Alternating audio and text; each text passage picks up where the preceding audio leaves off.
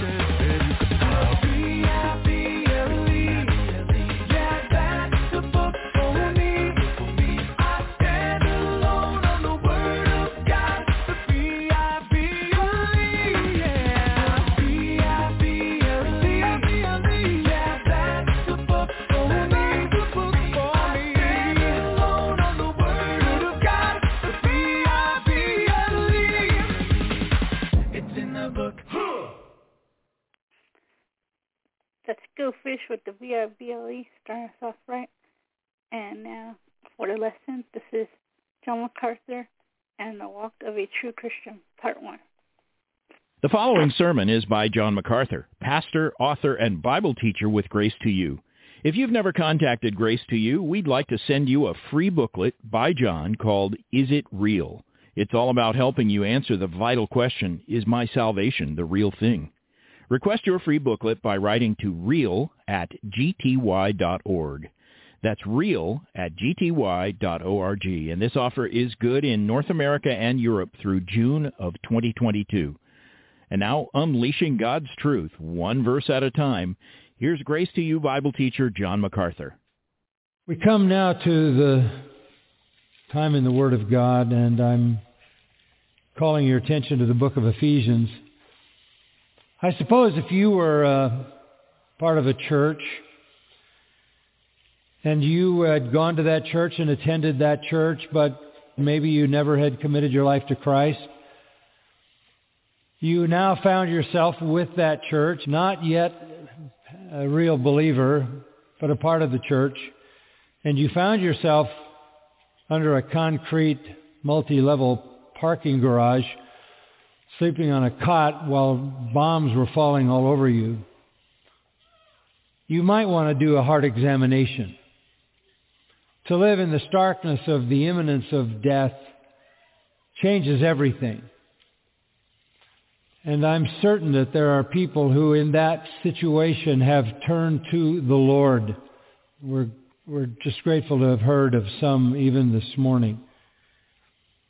It would not be a time when you would want to not be sure where you are headed. And after death, there are only two possibilities, heaven and hell. And you will live in one of those forever.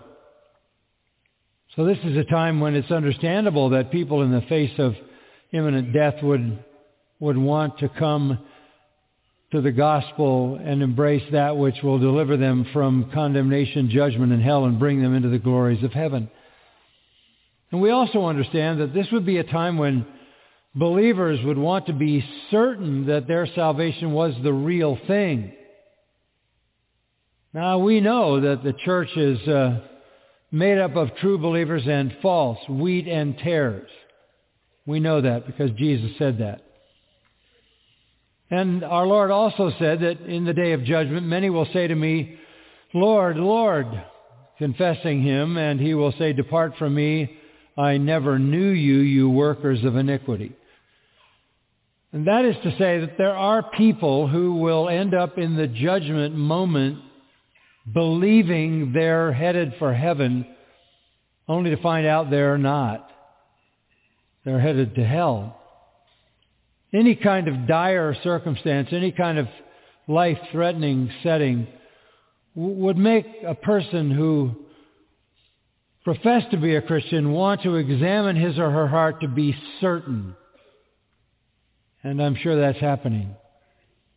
Because I know it just happens in general.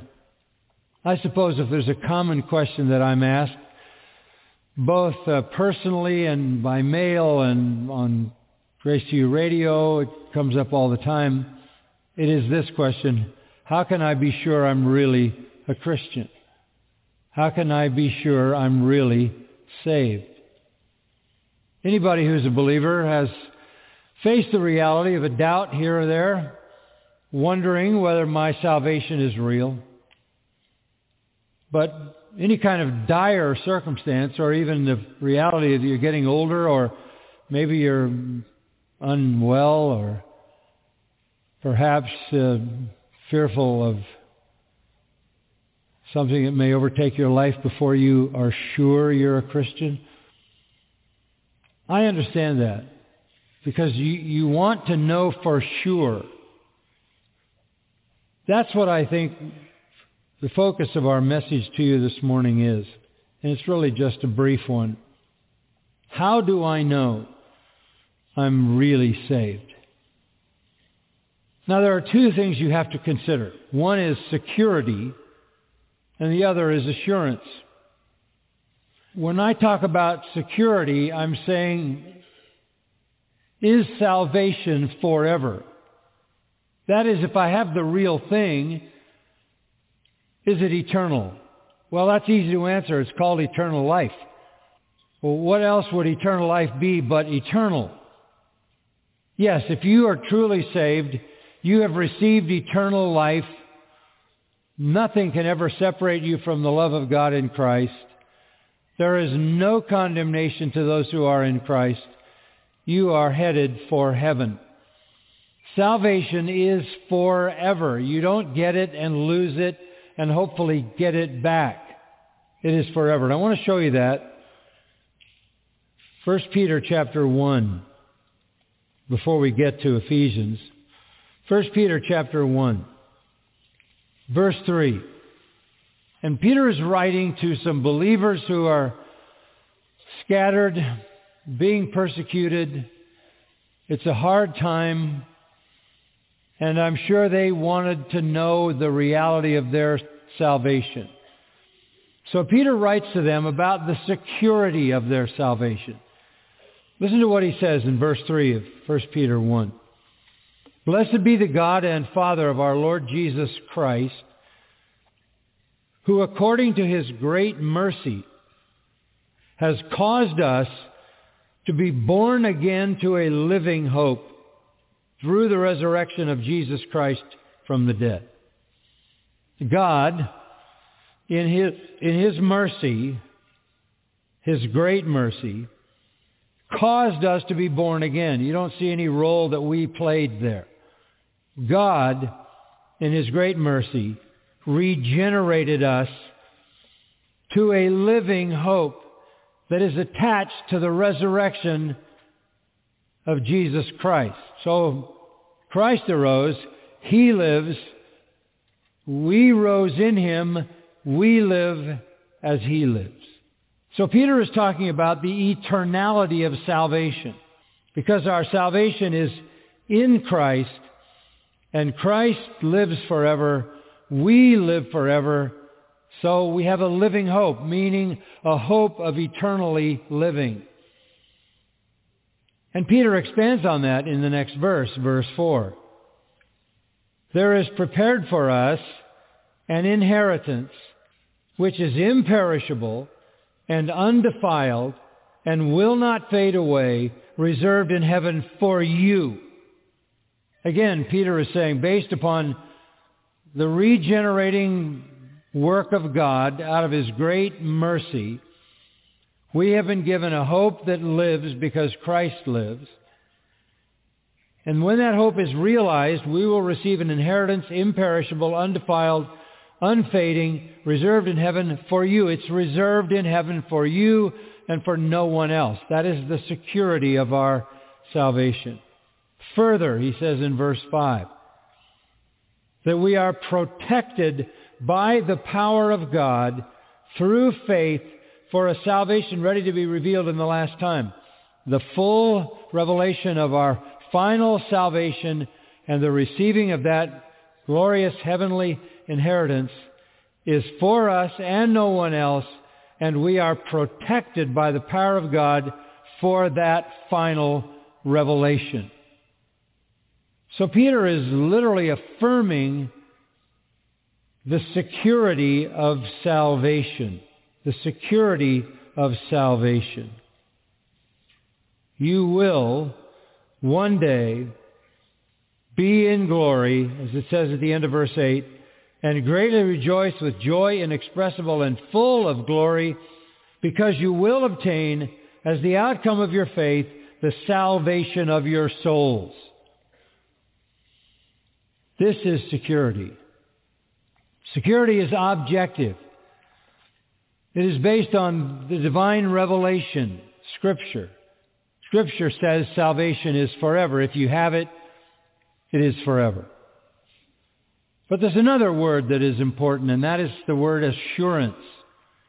Security is an objective reality. Assurance is a subjective reality. In security, you know salvation is forever. In assurance, you know you possess that salvation. That is critically important.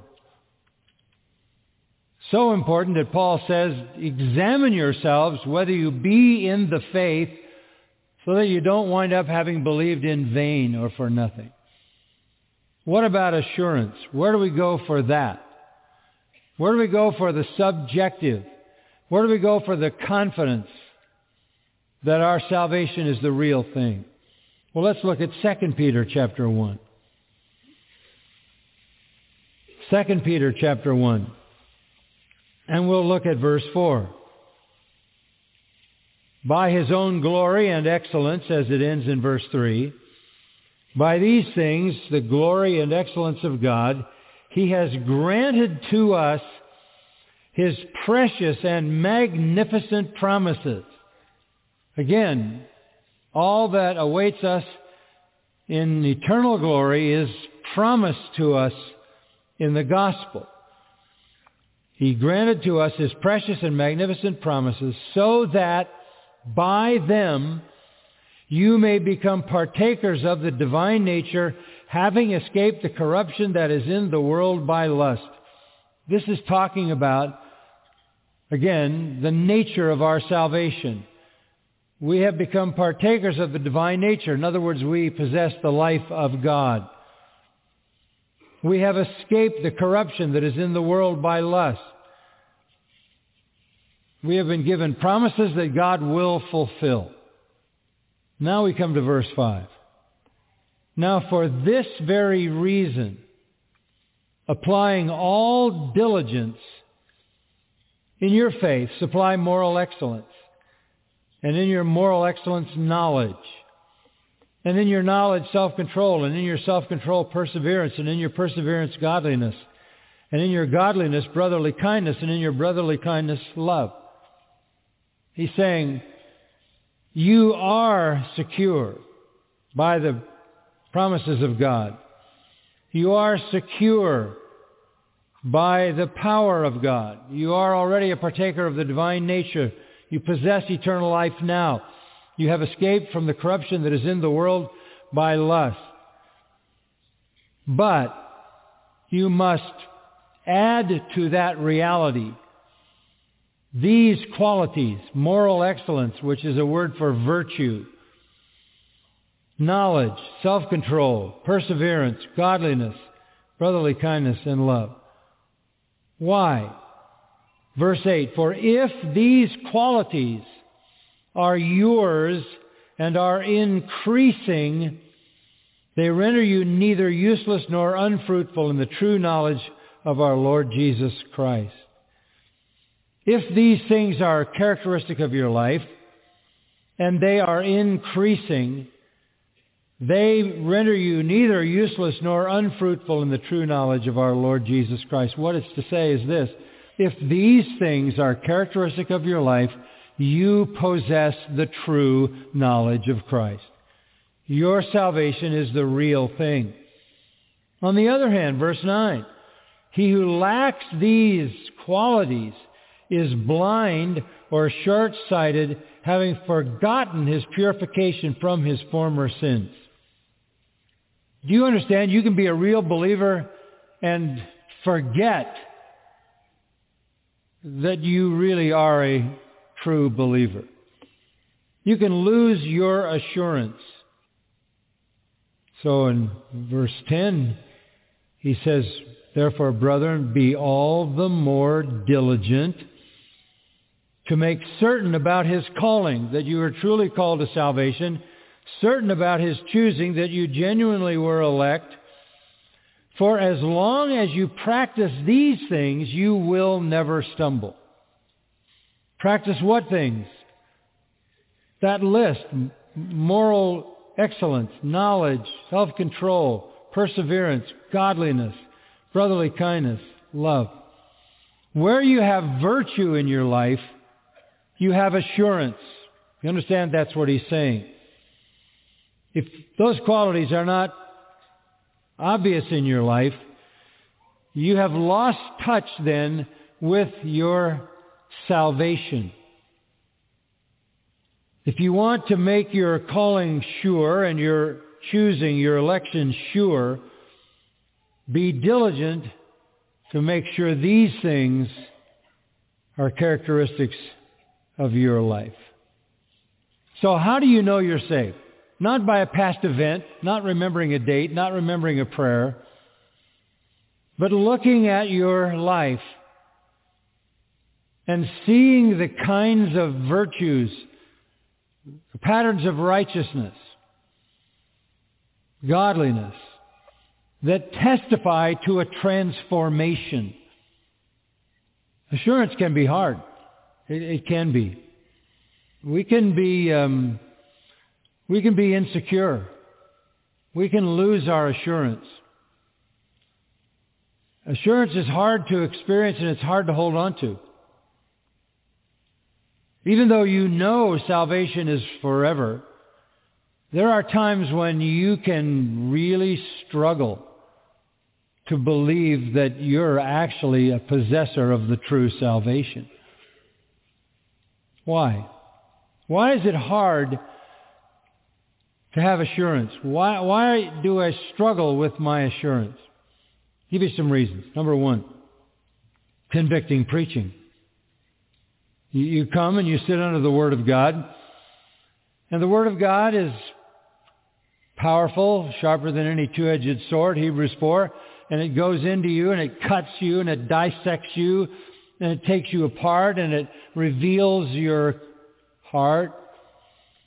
And honestly, you probably wouldn't have that experience of wondering about your salvation if you were sitting in a place where the Word of God was dealt with superficially. But when you expose yourself to convicting preaching from the Word of God, you can struggle with your assurance because you are being convicted by the Word of God, and the standard is so high. Which leads to a second reason people are insecure or lack assurance. It is this, guilt.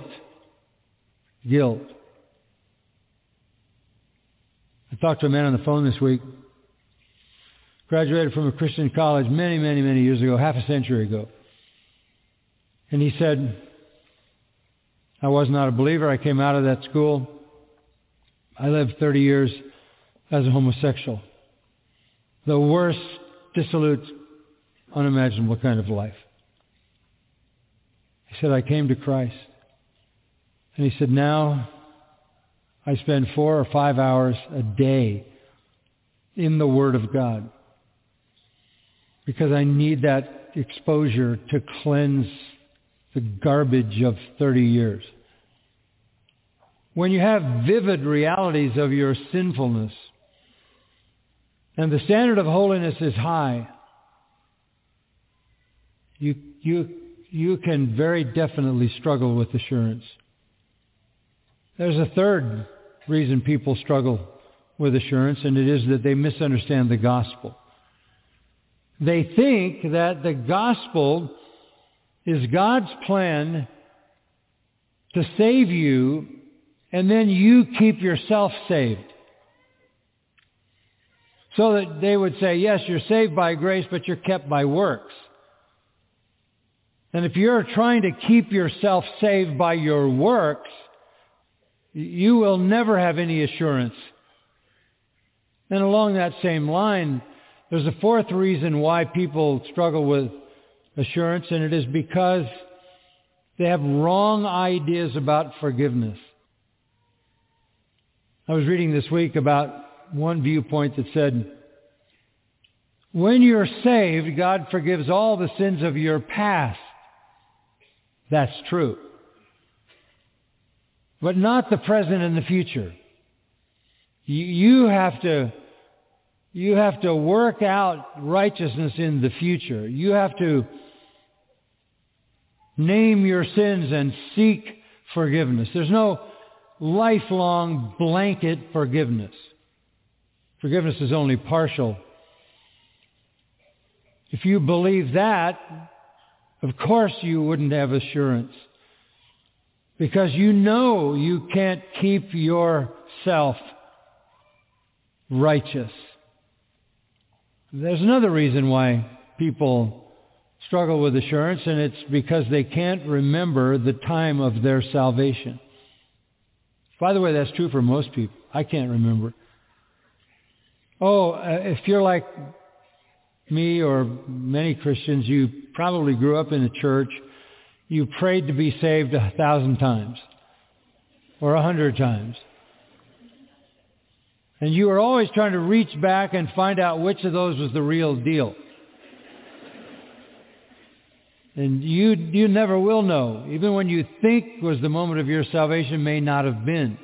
Maybe a moment you prayed a prayer, but the divine miracle of regeneration is, is God's work on His schedule, not ours. So convicting preaching guilt over sin, understanding a high standard of holiness, misunderstanding the gospel, not accepting full and complete forgiveness, no memory of the time of your true salvation. those things can tamper with your assurance. There's another one. Strong impulses of the flesh. You keep going back to the same sins. Have you noticed? You don't all of a sudden come up with a brand new sin. People say to me, why do I do the same sins? And the answer is because they're ingrained in you. That's, that's the character or the lack of character, but that's the nature of your sinful flesh. You have sins that you prefer. And so of course you go back to those sins. You go back to them also because you have past carnal fulfillment in those sins. And when you think about the strong impulses of your flesh that seep seem to be making you recycle those same old sins, you might say to yourself, maybe I'm not really saved. Another element in life that will tamper with your assurance is a failure to see God's goodness in your trials. What do I mean by that? Well, you find out you have cancer. You find out you have to have heart surgery. And you say, why is God doing this to me? Or one of your children denies the faith, or uh, you thought you had a, a girl that you wanted to marry and she shunned you. Or you had a career in mind and a goal in mind or an objective. It could be a whole lot of things. Life is full of disappointment. And you can get on the sort of the pity side of all of that and say, if, if God's supposed to be my father and bless me with all spiritual blessings in the heavenlies, why is this happening to me? Why is this happening to me? It's a failure to see God's good hand in the trials. It's a failure to go below the trial to the providence that's unfolding. You have to understand that life is full of those things. But Romans 8:28, right? That's why that verse is so popular. God orders all things so that they work out for what? For good to those who are the called. So all of those things can trouble you with regard to assurance. But there's one other thing that is the dominant reality, and it's just simply this. Sin and disobedience. If there is in your life the appearance of sin and disobedience on a regular basis, you, you will forfeit your assurance for the reasons, some of the reasons we just mentioned. Guilt and familiarity with those sins. But also, I have to tell you this. If you're walking in disobedience, the Holy Spirit will withdraw that assurance. The fruit of the Spirit is love, joy, peace, right? So if you're not walking in the Spirit, you're not going to experience love, joy, and peace. We want assurance, and it's for those reasons. Let me just kind of lay it out simply. We want assurance because with assurance comes peace, joy, praise, love, gratitude, strength, patience, purity, hope. With assurance comes love, joy, peace, gentleness, goodness, faith, meekness, self-control, all the fruit of the Spirit. We want that. We want assurance because we want those wonderful spiritual blessings. But you're not going to have them if you're sinning and disobedient.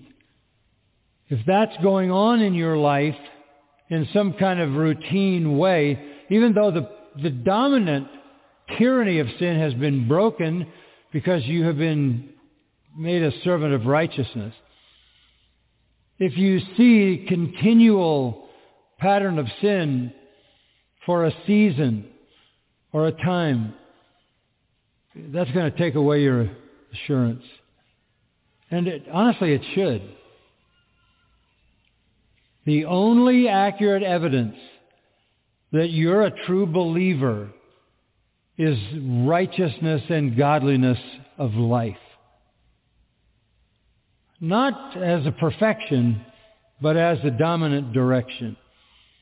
Let me show you this. Now we'll come to Ephesians. Ephesians chapter 2. I want to go back to this and we'll make a few comments. Verse 4, we remember this, God being rich in mercy because of his great love with which he loved us. Again, everything is divinely designed, planned, initiated, and achieved. Even when we were dead in our transgressions, made us alive together with Christ by grace you have been saved, and raised us up with him and seated us with him in the heavenly places in Christ Jesus, so that in the ages to come he might show the surpassing riches of his grace and kindness toward us in Christ Jesus. This is a description of our salvation and its security. Look at it. God, out of his mercy, out of his love, made us alive with Christ by grace.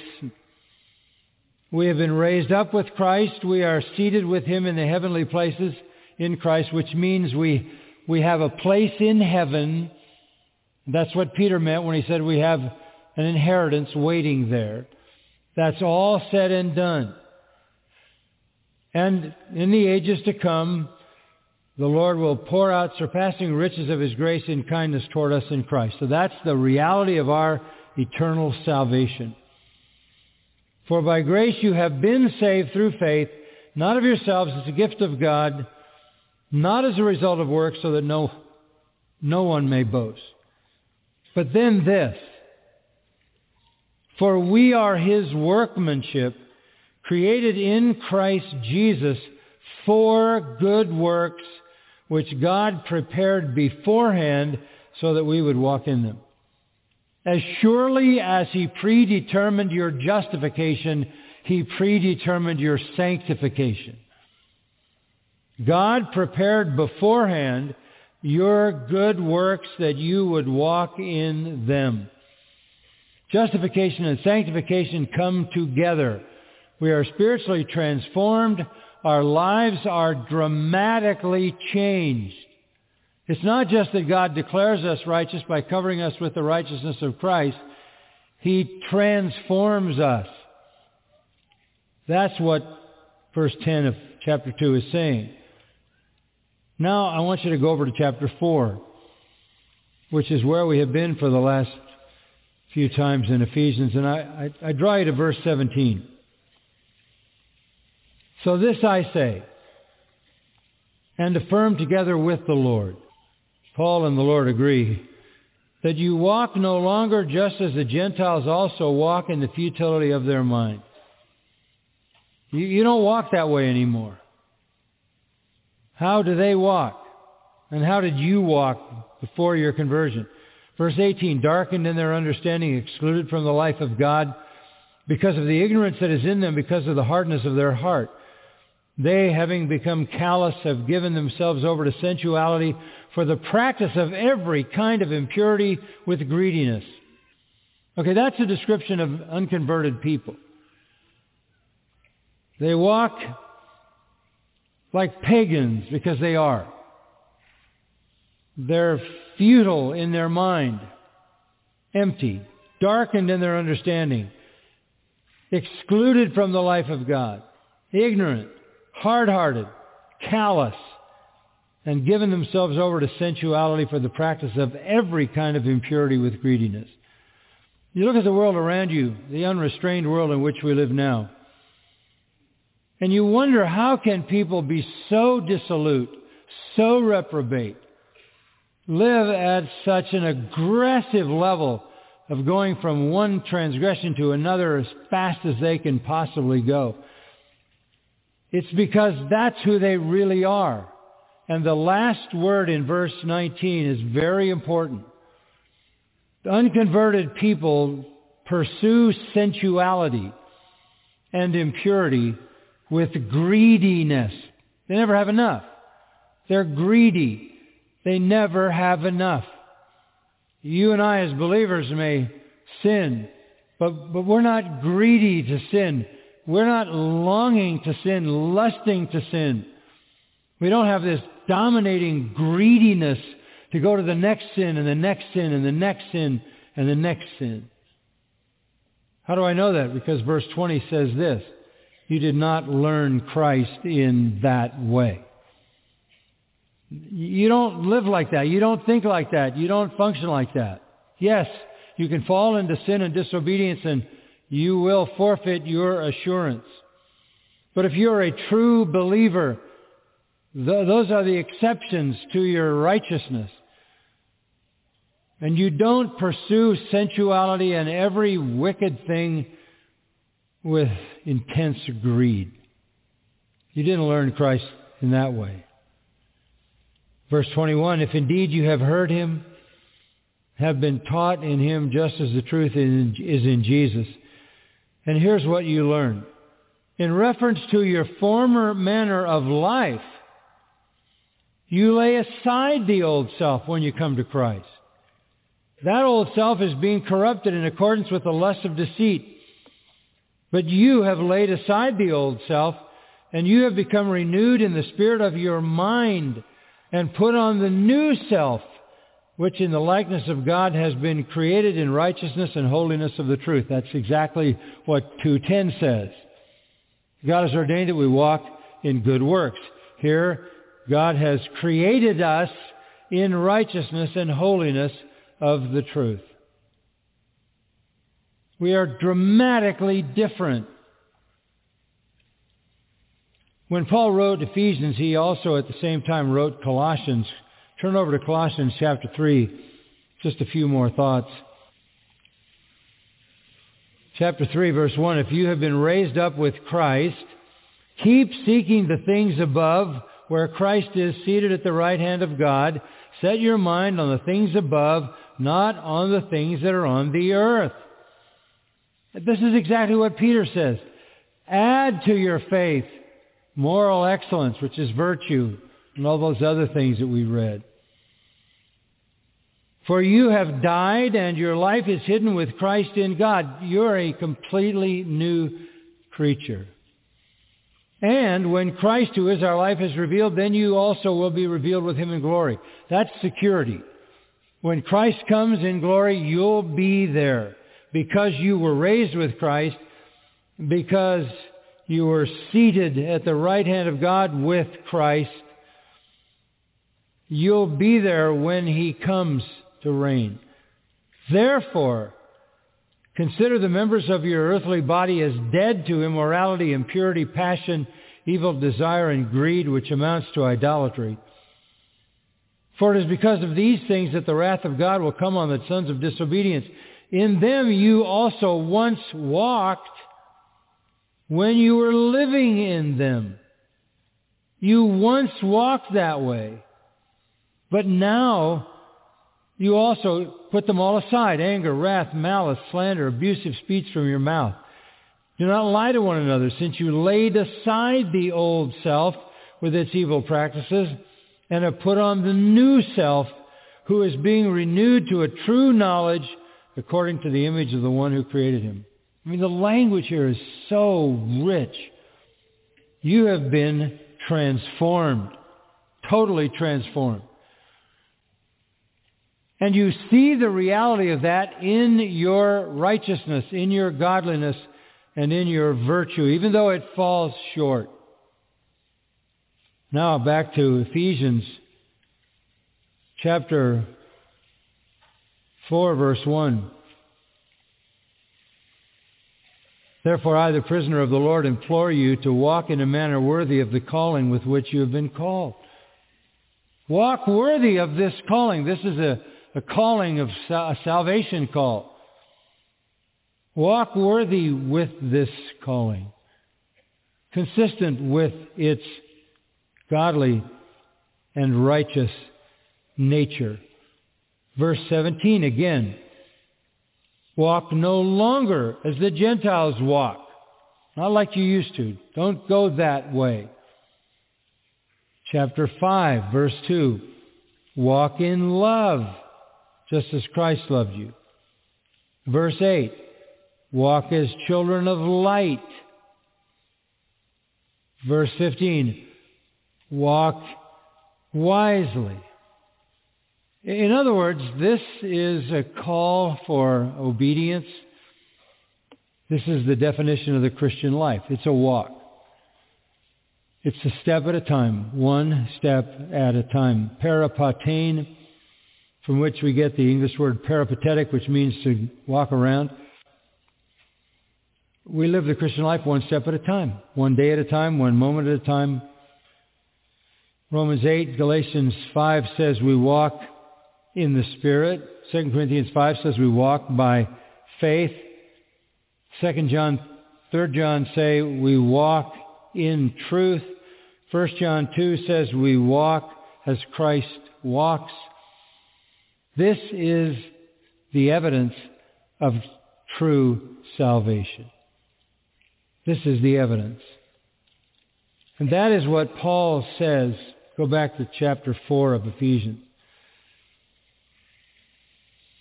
Since you have laid aside the old self, verse 22. Since you are being renewed in the spirit of your mind, verse 23. Since you have put on the new self that has already been created in righteousness and holiness of the truth and bears the likeness of God. Verse 25. Therefore, this is how you live. This is how you live. You lay aside falsehood.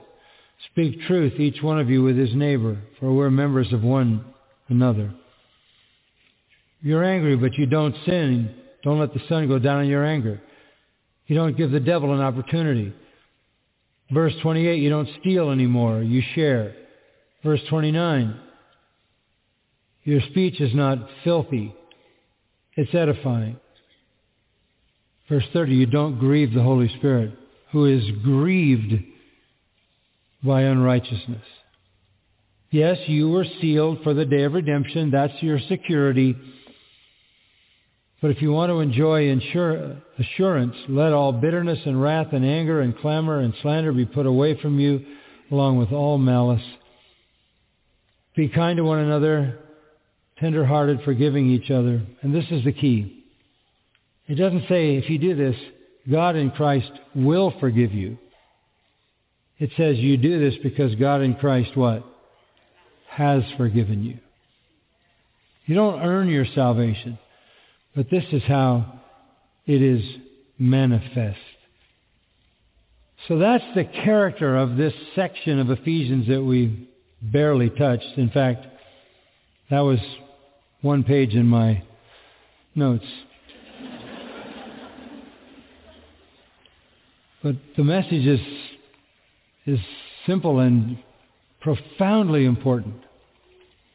The Lord wants you to enjoy your salvation not just in heaven but now. He wants you to have peace and joy and hope and assurance. Even though you're under the powerful preaching of the Word of God, even though you understand the high standard of holiness, even though you feel strong impulses of the flesh, even though you battle with sin, this is the Christian life. We are new creatures. We struggle to live fully as new creatures because our bodies are not yet redeemed. But you need to understand your salvation is secure and you can enjoy the assurance that comes with true obedience. Father, we thank you for your wonderful word. Everything is laid out so specifically. We don't define our salvation by some mystical, esoteric feeling. The confidence and assurance that we are saved comes to us by how we walk one step at a time as we walk in the Spirit, walk in the truth, Walk in love. Walk in light. Walk in wisdom. Walk worthy. One step at a time. And as we do that, Blessed Holy Spirit, you assure our hearts. The Spirit of God shows us we belong to you, O God. The Spirit shows us. Gives us internal comfort, not just the external comfort of Scripture truth, but the internal comfort comes to an obedient Christian directly from the Holy Spirit who declares to us that we are the children of God. And it's in that fullness of joy that we can and should live. Now we pray, Lord, for everyone here who doesn't know the Savior, that they would come to him. Grant them life, Lord, for your own glory. May your people always be adding to their faith the kinds of things that bring assurance and with it all the joys of heaven on earth. For your glory we ask all these things and seek your strength. Amen. You've been listening to John MacArthur, Bible teacher with Grace to You. For free access to all of John's lessons and a listing of study Bibles and books available for sale, visit Grace to You's website at gty.org. John MacArthur and Grace to You reserve all copyright protection under applicable law. Our copyright policy is available at gty.org, and it includes instructions for and limitations on duplicating this digital file.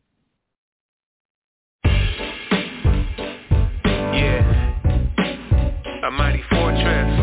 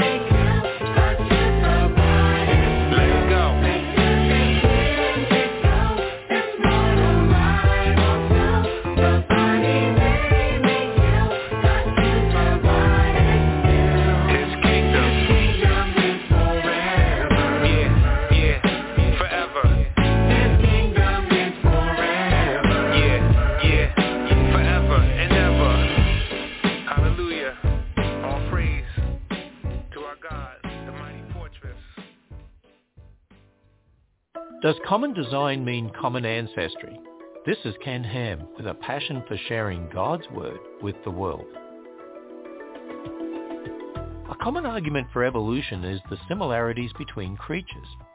Evolutionists will say those similarities are evidence of common descent from a shared ancestor. But the idea of common descent isn't something we observe. It's just an evolutionary assumption. And there are plenty of examples of creatures that have shared features, which evolutionists will say aren't related. They just look similar, the argument goes, because creatures happen to evolve the same features. So, similarity is evidence for common ancestry, except when it's not. The Bible gives a much better explanation. God created.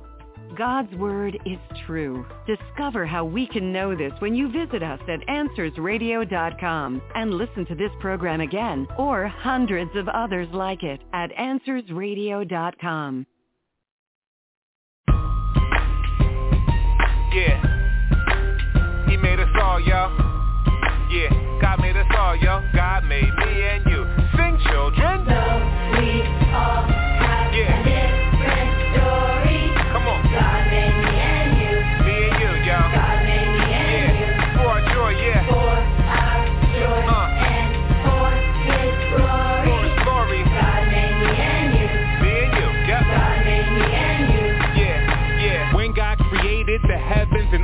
He did it to show off his glory and worth. In Genesis 1, what we see in each verse is God made a world that is truly diverse. From icebergs to insects, tornadoes to trees, from lions to lizards, flamingos to fleas.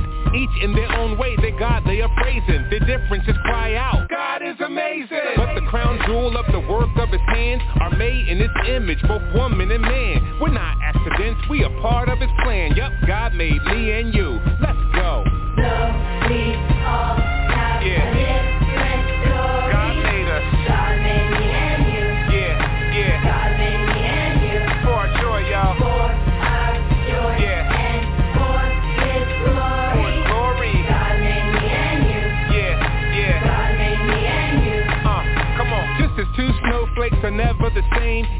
person is different, unique in their frame. God made them all, each kind and each sort. He made some people tall and some people short. Dark skin, light skin, and all in between. In each color and shade, his beauty is seen. The Lord knows the number of hairs on your head. Whether brown or black, whether blonde, gray or red. What some call ethnicity and others call race.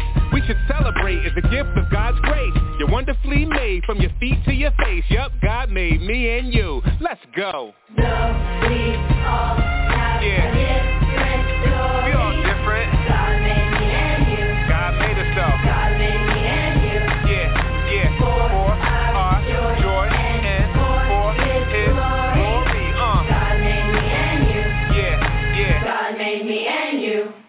At the cross we see what God's love is about. There's no type of person that Jesus left out. Because Jesus died and rose from the grave All those who trust in the Lord will be saved. In the book of Revelation, chapter number 7 The church from all times is gathered in heaven. Each tribe and people, language and nation All thanking God for the gift of salvation. Together, forever, with saints of all kinds Through each the glory of the Lord's gonna shine. This is exactly what God has designed. When God made me and you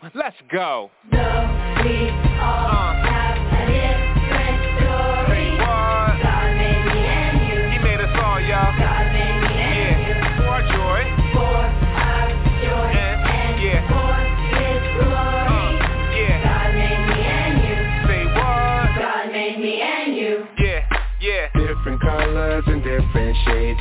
All fearfully and wonderfully made Through each the glory of God displayed. God made me and you.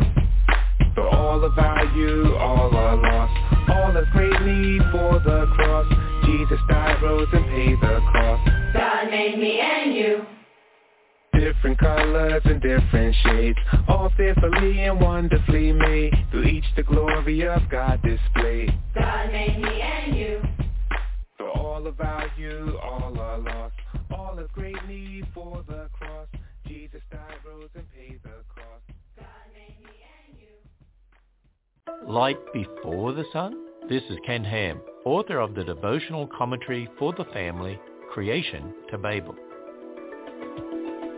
In the first few verses of Genesis, we read, God said, let there be light, and there was light. But if you keep reading, you'll learn the sun wasn't created until three days later.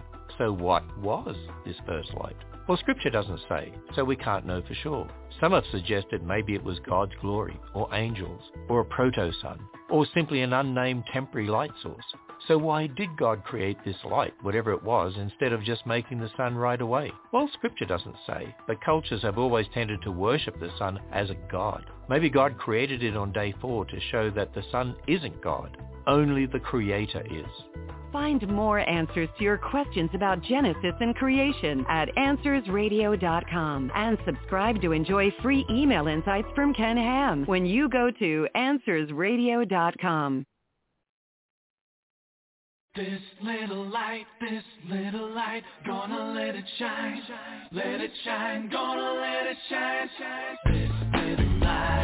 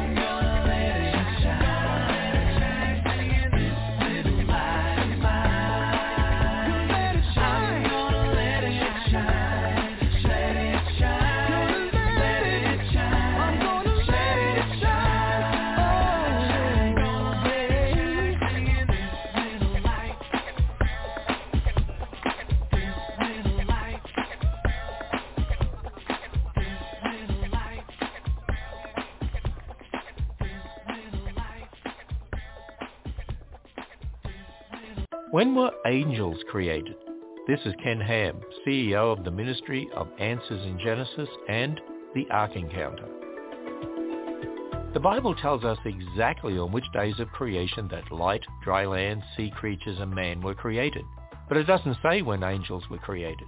Now we know they were created by God. The Bible says God created all things, including all things invisible and principalities and powers. The book of Job describes the angels celebrating when God laid the foundations of the earth. That was either on day one when God created the earth or day three when God created the dry land. We can't know for sure on which day angels were created, but it's likely it was on either day one or day three. But what we do know for sure is that God made all things in six days. Have more questions? Get answers when you visit us at AnswersRadio.com. You'll find answers to questions about science, the Bible, creation, and more at AnswersRadio.com.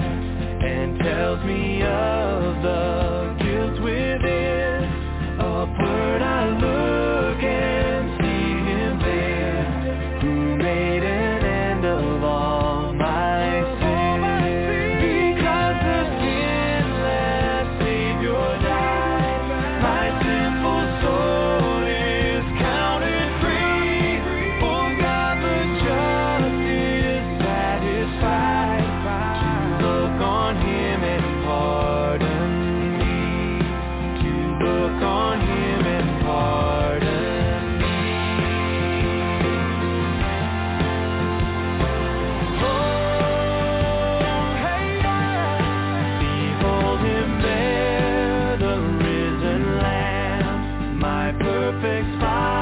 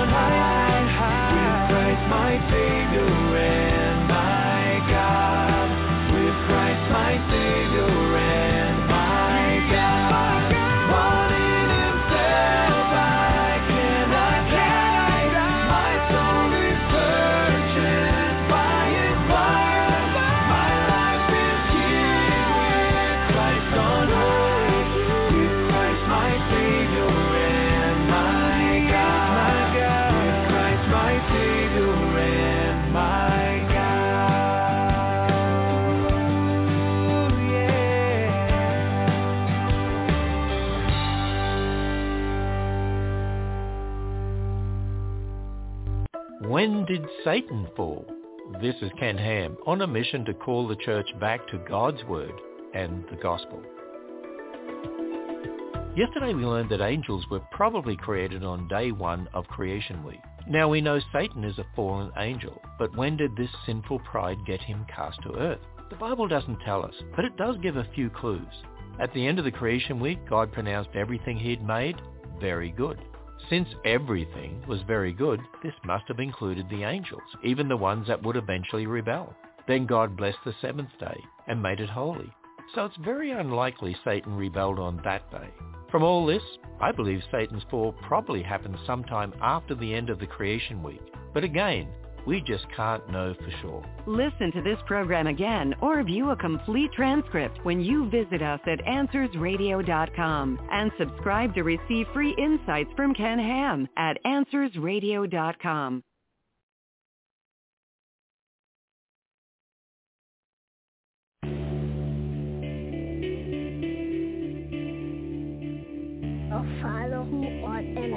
news out of Haiti, the largest, most powerful earthquake in the region's history. The federal judge's ruling is allowed to stand. This year's National Day of Prayer could likely be the country's last. Thy will be done on earth as it is in heaven. of people worldwide has reached 1 billion for the first time since 1970. Does that seem surprising? Give us this day our daily bread, and forgive our A few moments ago, something crashed into the South Tower of the World Trade Center. but deliver us from evil. For thine is the kingdom, and the power, and the glory forever. Amen. This is my Father's world, and to my listening ears, all nature sings, and round me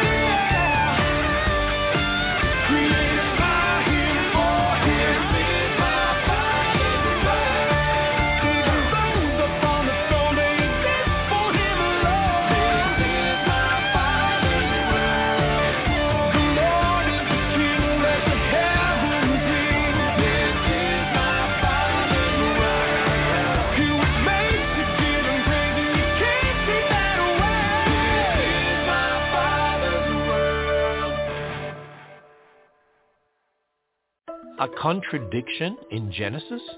This is Ken Ham, author of the eye-opening book Six Days and Church Compromise. Many people claim Genesis chapters 1 and 2 contradict each other, but do they? Genesis 1 gives us an overview of creation week with just a few verses on the creation of man on day 6. But Genesis 2 gives us the expanded account of day 6. So what's the problem? Well, you may hear that Genesis 1 says animals were created before Adam and Eve, but Genesis 2 says it was after. This is an example of a supposed contradiction. When Genesis 2 was translated into English, some translations chose to say, the Lord God formed every beast of the field, but others correctly translated it as had formed. There's no contradiction. Plan your visit to the full-size Noah's Ark in northern Kentucky when you go to our website at AnswersRadio.com. Find resources for the whole family at AnswersRadio.com.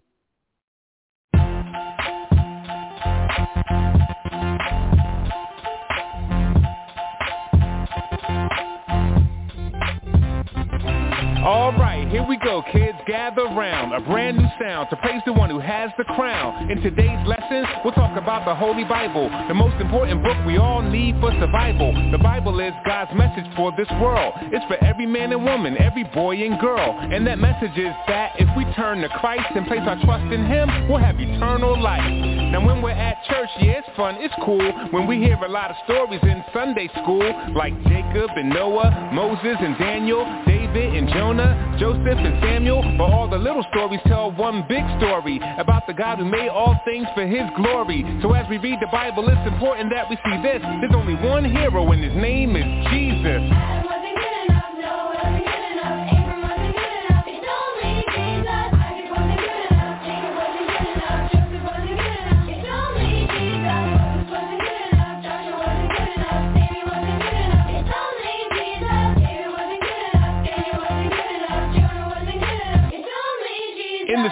The Bible, where should we begin? When God made the whole wide world just by speaking. By his great might, he said, let there be light. The light he called day and the dark he called night. He made the earth and the seas, the dirt and the seeds, the herds and the trees, the birds and the bees. But the big surprise God had up the sleeve. On day number six, created Adam and Eve. Made in the image of the beautiful Most High.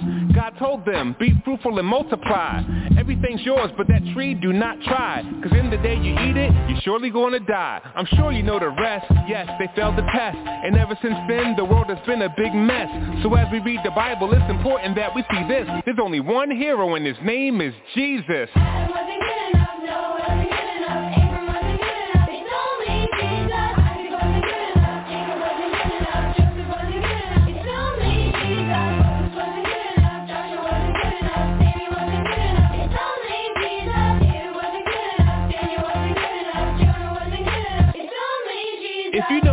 We word today, the greatest saints have their flaws on full display. And it was written down for us in order that we may recognize that Christ is the only way. Adam ate forbidden fruit and lost his life. Abraham got scared and lied about his wife. Sarah laughed to herself when she heard God's promise. Rebecca encouraged her son to be dishonest. Aaron used craft to make a golden calf. Moses got mad, struck the rock with a staff. David sinned greatly, even lost his baby. And Jacob, he was just all around shady. The point is not to make light of our flaws, but to show that every one of us needs the cross. So as we read the Bible, it's important that we see this. There's only one hero and his name is Jesus.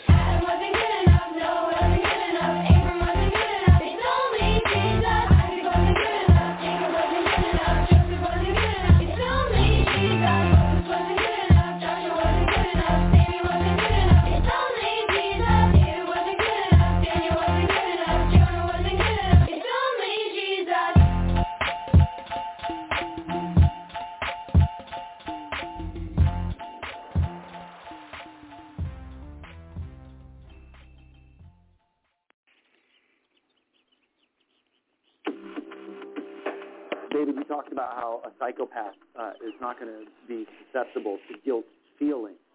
Uh, that said, uh, how then would a psychopath respond to the gospel? Because really, becoming a Christian is recognizing our guilt. So you, as somebody who got saved in prison, you haven't felt remorse or guilt, you would say, but at the same token, you recognize your guilt. Can you help explain what that looks like a little bit? Yeah, a couple of things. And uh, I've actually heard from Christians over the years who, who see me give my testimony say, uh, you're not really saved. You're not really a Christian because you're sitting here giving this testimony and talking about all these horrible things you've done, and you're not weeping over it. You're showing you- you're showing no emotional reaction to anything you're talking about. And it's important to keep in mind that, that repentance means turning away, you know, turning away. And a, a psychopath isn't going to feel bad about things he's done. He can turn away from things he's done. So uh, we are capable of saying, uh, hey, I once thought that was a good thing to do, and I recognize that whatever my feelings happen to be, I'm not supposed to do those kinds of things. Right? There is there's a God who has established a moral order, and even though I don't have certain feelings that other people have, I can recognize through what Jesus has taught that there is this moral order. There's a right and wrong, and however I happen to feel about it, um, I have a an obligation to obey my Creator and the one who has saved me. And so, um, so I, I, capable, we're capable of that kind of moral reasoning. Uh, the flip side is the flip side is that um, sociopaths and psychopaths can often end up doing some really horrible things in life. Uh, it's estimated that around 50% of serial killers are psychopaths. So people can end up living normal lives, but they can end up doing some very horrible things. And so, in that sense, it can be able, it, it can be a bit easier than for normal people to show them how horrible they are. Right? In other words, you can, even though they don't have the feelings, you've got a, a person who's lived a nice, good life. It can be very hard to convince that person, hey, you are in need of a savior. If you can show a, a, a psychopath that there is some sort of moral order after he's done really horrible things in life, you can say, look, you are in need of a savior. And yeah, I think I am. Yeah, I like to distinguish too kind of between the fact of guilt and guilt feelings. You know, like there's the moral law, right wrong. You break the moral law, you might not feel guilty, but you still are guilty. Somebody commits a crime, they might not feel guilty, but they can still be accused of their guilt. And what I feel like you have experienced in your life is a recognition of your guilt, absent of the feeling. And I got to say, David, personally, as I've reflected on your story, I think that your faith in Christ could be a heck of a lot deeper than many professed Christians and Christians because look, let's face it, if we didn't have the feeling of guilt to help sanctify us and tame us, how much would we want to get away with? And here's a man who's pursuing the heart of God faithfully and sharing the gospel. And I just thank you for that because I think that the challenge that you would have to live faithfully, absent of that grace of feeling our wrongdoing, I would say that kudos to you, man, for doing that. And keep up your message. We need to hear that.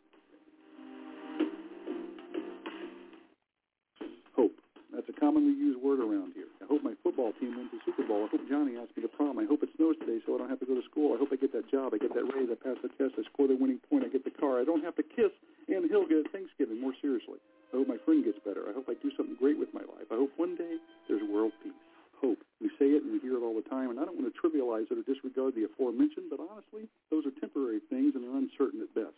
Not that they aren't real or to the wrong, but let's be honest. If your team doesn't win, Johnny doesn't ask you to prom. If it doesn't snow, you don't get that job or the raise or pass the test. If you don't get the car and Aunt Hilga happens to smack a big wet one on you, you're going to get through it. And even if your friend doesn't get better, you don't do something great with your life, and even even if there's never world peace, all of the outcomes are uncertain, and whether they happen or not the way you want doesn't really change much in the grand scheme of things because it's all temporary. In the grand scheme of eternity, temporary hopes seem frivolous. See, hope in all the above scenarios is nothing more than a wish, like crossing your fingers, closing your eyes, and saying out loud, I hope I get that raise, I hope I get that raise, I hope I get that raise, is actually going to make a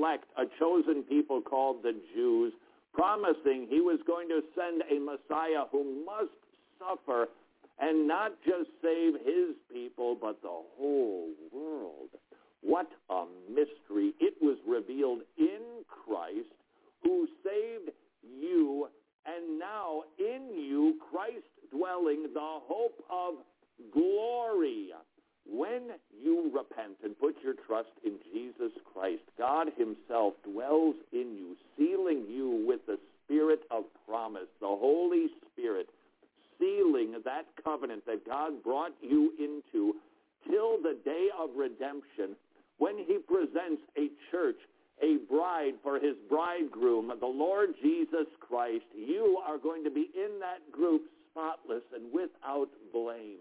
Why? So that God can be glorified for saving a people that did not deserve it. And that is why you are the hope of glory in Christ. That is your hope. Compare that to a butterscotch sundae. Hope I get one of those. They're delicious. A hope that I win the lottery. Ooh, you could get millions of dollars, which just flies away on frivolous purchases that ultimately will get burned up. That's not the Christian hope. Hoping that you'll get a job, hoping that you'll win that woman or man, hoping that you'll have X number of children, all things that certainly have significance but pale in comparison to the hope that is in you of glory. What sort of hope does the Christian have? That you and I will be gathered together. We will be ushered into God's kingdom and presented to the Lord Jesus Christ as his gift so that he can receive the full reward of his suffering and for all of eternity. He's not just going to keep us around to go, yeah, yeah, uh, yeah, I saved those people over there. Uh-uh. We get to reign with him. This is not a, ooh, I sure hope that that happens, nail-biting sort of affair. No, no, no. This is sealed. It is done. It has been determined, and it will be delivered in full because Jesus finished that work so that your hope isn't just wishing on a star. It is secured in him.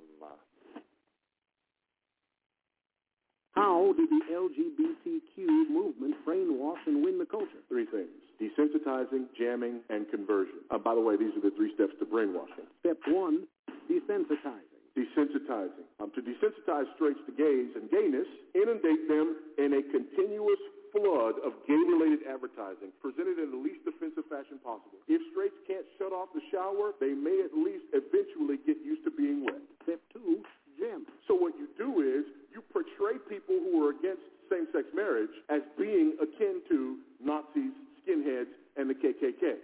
Since nobody wants to be accused of being a Nazi, a skinhead, or the KKK, eventually nobody's going to want to be accused of being anti-same-sex marriage. Step three, conversion. It isn't enough that anti-gay bigots should become confused about us or even indifferent to us. We are safest in the long run when they can actively, when we can actively make them like us.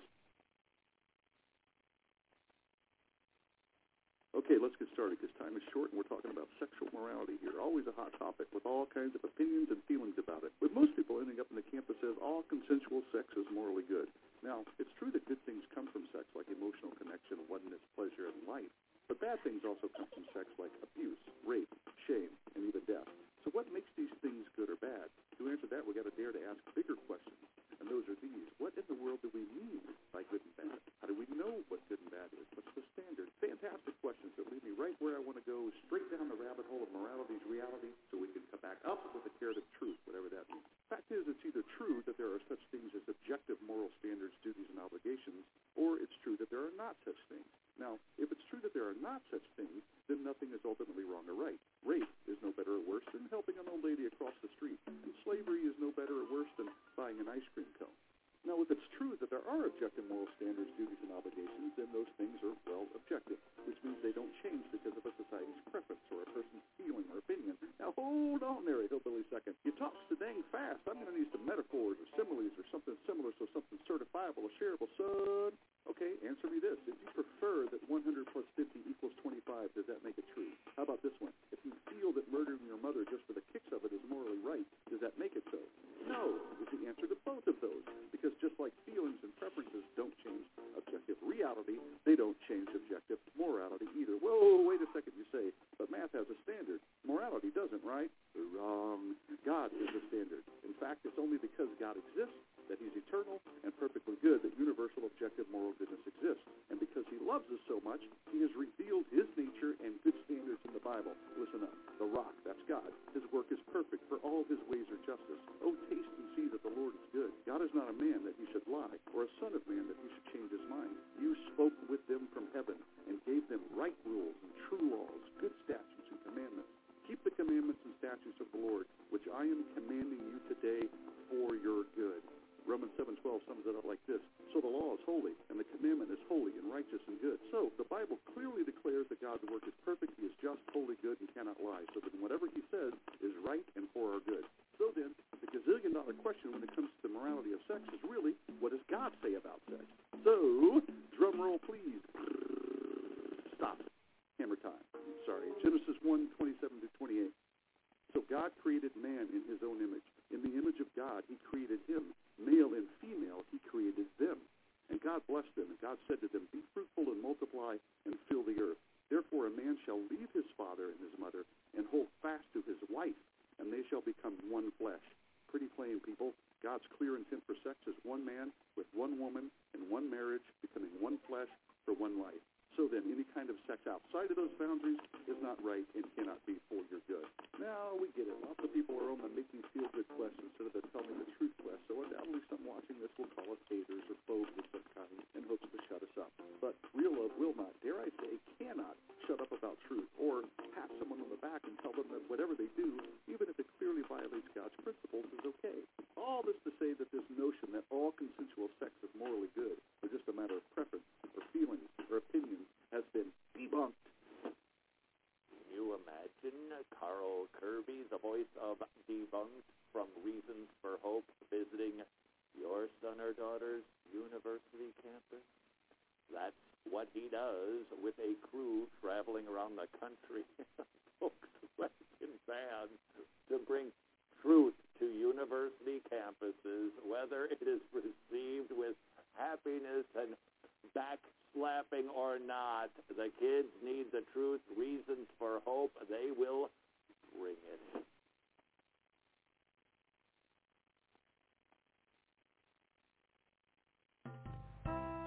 Get social with Truth Be Told Radio. Check us out on our Facebook like page as Truth Be Told Radio.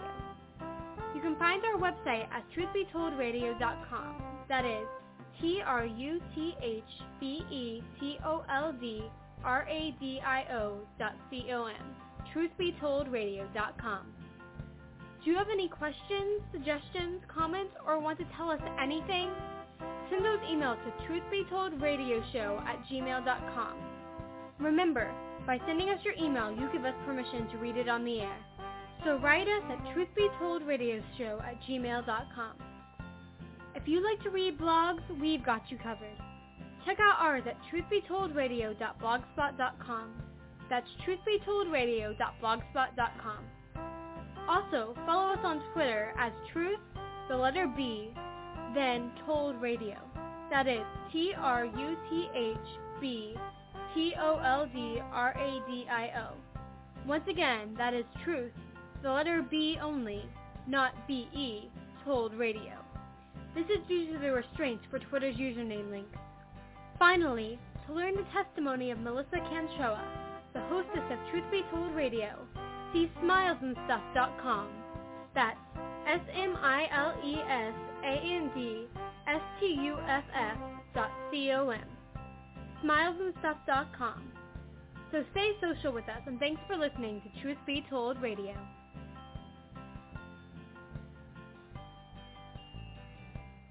Lord,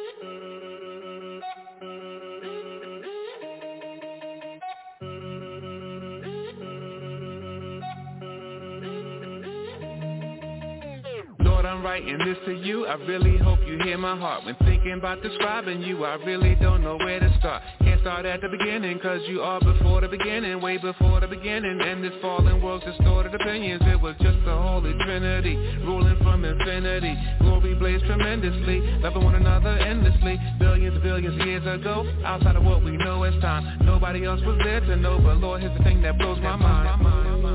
As long ago as that was. Long ago as that was, You have not changed, Lord. Oh Lord, Lord, Lord. As long ago, as long ago, as long ago as that was, you're still the same. You have not changed. What can that mean? But my God is immutable. Immutable, you are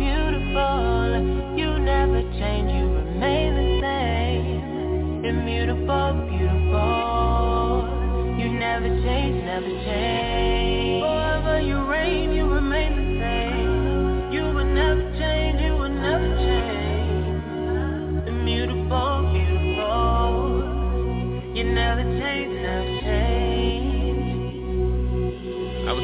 just the other day. How you reign supreme by far. Not just because of what you do but simply because of who you are. There's none like you in existence. You are God and you need no assistance. Even though we show you resistance You sent Jesus to close the distance that existed between God and man. According to your sovereign plan We changed many times in one lifespan. I've changed even since this song began. Lord I'm so glad that you're not like us. All that you do will certainly last. You are the rock that we can trust. Shows us back in eternity. Past As long ago as that was as long ago as that was, you have not changed, Lord.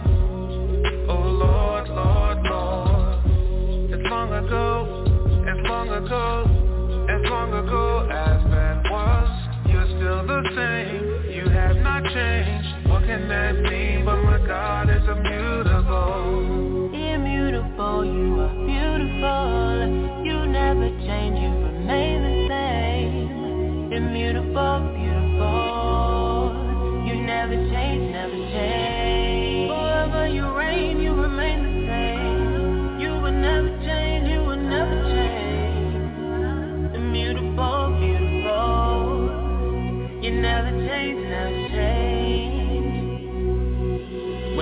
About my ups and downs, all of my inconsistencies, all of my idiosyncrasies, still you pursue relentlessly. At times I wonder how this can be. Surely it's because of the cross, where Jesus paid the full penalty and bore the burden of sin's great cost. I'm saved by grace through faith in God. I look to Christ and I trust He died. So even though I'm being sanctified, I can't be any more justified. His work is finished, that cannot change. And with this knowledge, I am free. Forever this grace it will remain because of what happened on Calvary. As long ago as that was. As long ago as that was, you have not changed, Lord. Oh Lord, Lord, Lord. As long ago, as long ago, as long ago as that was, you're still the same. You have not changed. What can that mean? But my God is immutable. Immutable, you are beautiful. You never change, you immutable, beautiful. You never change, never change. Forever you reign, you remain the same. You will never change, you will never change. Immutable, beautiful. You never change, never change.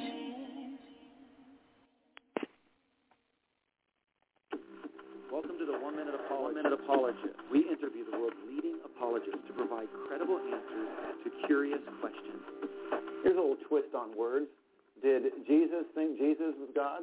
Yeah, you, don't you hear this all the time from people who will say, "Well, gosh, you know, Jesus was Jesus never even claimed to be God." You know, this is one of the claims I used to actually myself make with Christ, with uh, Christians. I wasn't really a careful reader of Scripture, and it wasn't really until I started to, uh, to examine forensic statement analysis, where we're looking at every little word a suspect says and his use of pronouns and how he introduces things and how he describes people, that really helps us to see what the suspect thinks about the victim, what the suspect is trying to get us to believe, even though it's not true.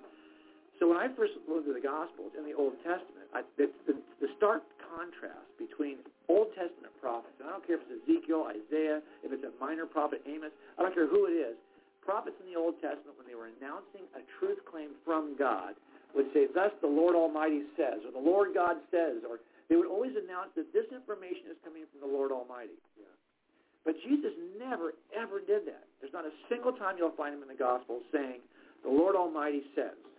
Instead, he'll say something if it's in the King James, verily, verily, I say to you, or, or in the NESB, I tell you the truth. It's Jesus saying, I am telling you this. Mm-hmm. And to me, that's either, and I, I, you must have known that people who are hearing this have so accustomed to the prophets of every generation announcing a proclamation from God as, thus the Lord God Almighty says to you, when they heard him say, I say this to you, I mean, it's, a, it's pretty clear that Jesus' words give him away. Even if you didn't have a direct claim from Jesus, that Jesus is saying, hey, by the way, guys, I'm God. Those kinds of statements and that personal pronoun use indicate he thought he had the authority of God and never felt compelled to say, God's telling you this, I'm telling you this. And that clearly, I think Jesus understood himself to be the, the, the, the God of the universe who created everything.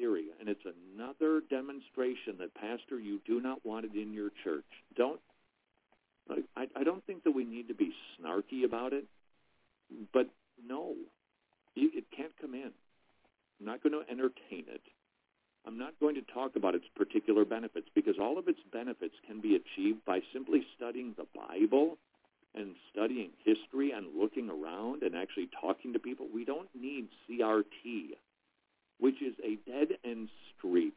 The uh, view of University of Rhode Island the view.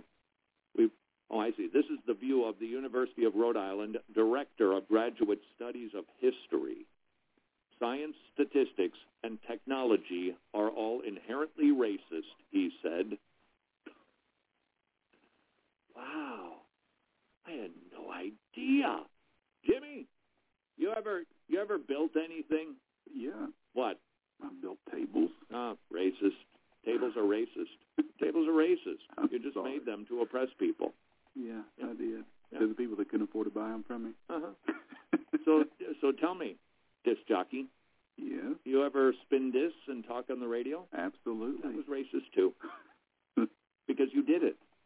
Now, how unhelpful is that? People want to call it a helpful analytical tool. Well, it is an entirely destructive conversational tool.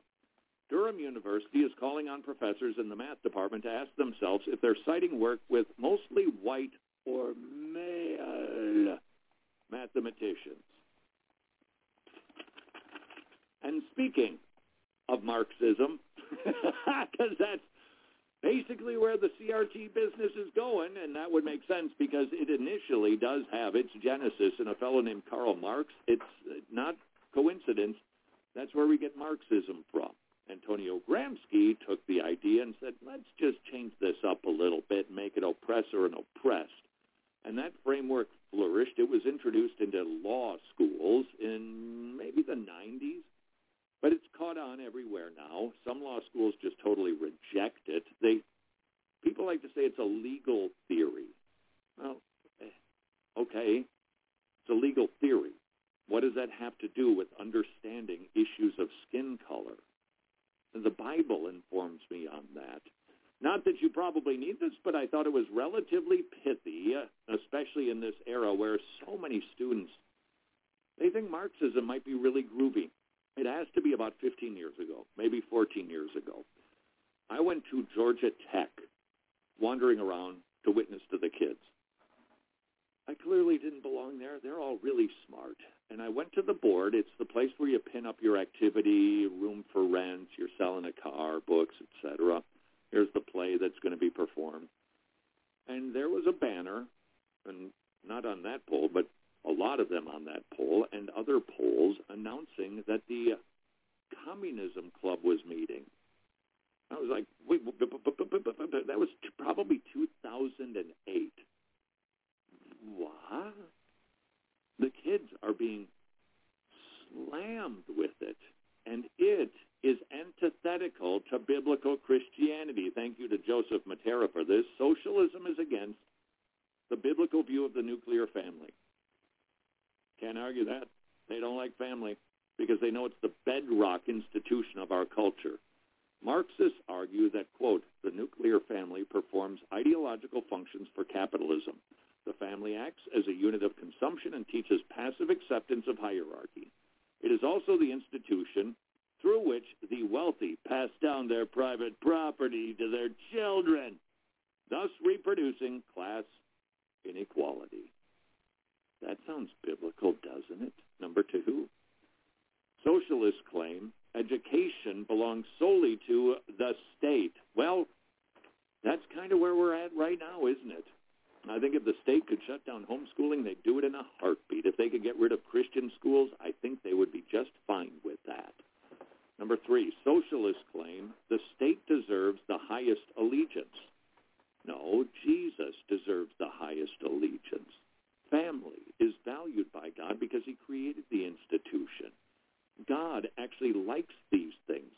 And he has instructed parents, you're the one responsible for training up your children. Now, you can let others do that too, but you're responsible for it.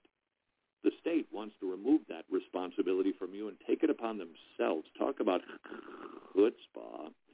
You should know that in many communist nations, like the former Soviet Union, North Korea, China, Bibles are confiscated, church buildings are burned, and evangelism is illegal. They see Christianity as a rival religion to the authority of the humani- uh, humanistic secular state. And that goes against the biblical command to put God's kingdom first.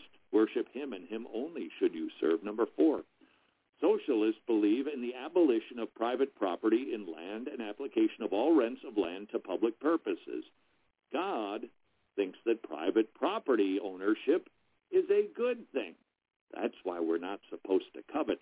Five, socialism advocates a progressive income tax.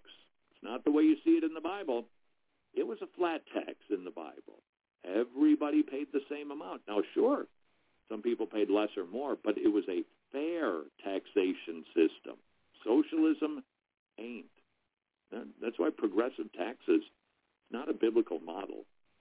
Number seven reminds me, do you recall seeing Voddie Baucham? He was sitting on a panel. I think he was with oh, what's the name of the guy? He's got the pointy goatee, and they were they were talking about CRT. This is like several years ago. And the moderator said to Voddie, so what, what are you going to say next? That progressive taxes are like communist? Here at ViewRail, we offer two different options for metal post cable railing systems. Signature. Yeah, they are. Exactly what they are. The moderator was surprised. In socialism, the state attempts to control all communication. Well, they shouldn't, because we are to have the freedom to proclaim the gospel. Number eight, in socialism, a utopia comes from a revolutionary change from the outside in. Christianity, it is a change from the inside out.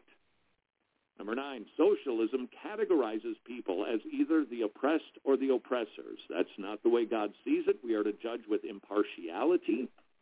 Uh, This, this would be like going into a court of law. And it's, it's preposterous, but that's exactly what is being encouraged with CRT. That the, the judge or the jury sees the, has to see the color of the skin and makes their decision based on the color of the skin. Or imagine if that doesn't sound preposterous to you, imagine that the jury had to know how much you made. And if you made more than the person that you're in court with, well, you're you're prob- you're the guilty one. You go, wait, wait, wait, wait, wait, wait, wait. not fair. Exactly. Socialism categorizes people in an unbiblical way. The Bible categorizes people, though, in two different camps, saved not saved. Number 10, socialists believe the government is responsible for all social care in socialist and communist countries. The state is responsible for caring for the poor. All goods and services provided by the state. Where did they get all that stuff? Oh, yeah, they took it from people who were producers. That's called stealing. That's called a redistribution of wealth that is not recognizing hard work and the reward that comes with it. I think we have a parable about that. It doesn't recognize what a blessing it is to have some things that help you to achieve things. All that to say, in case you'd forgotten, communism, it ain't a good idea. You might want to share this list with your children because that's not what they're going to tell them if you send them to public school. Until tomorrow, go serve your king. Sounds wretched with Todd Friel. Nice to meet Truth Be Told Radio. And what I'm going to do for you is I'm going to play a song.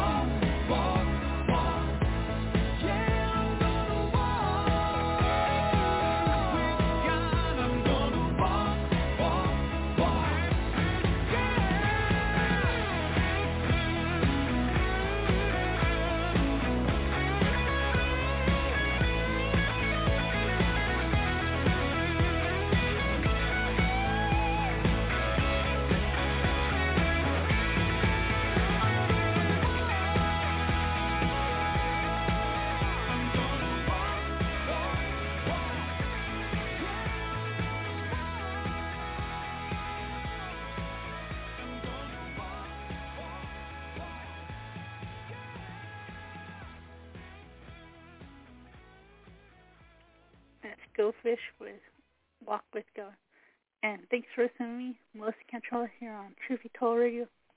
And we're on Sundays. Check us out here on Blog Talk Radio. And thanks for listening. And we're going to go out with Yancy and Friends and the VLVLE. Bye for now. The B-I-B-L-E.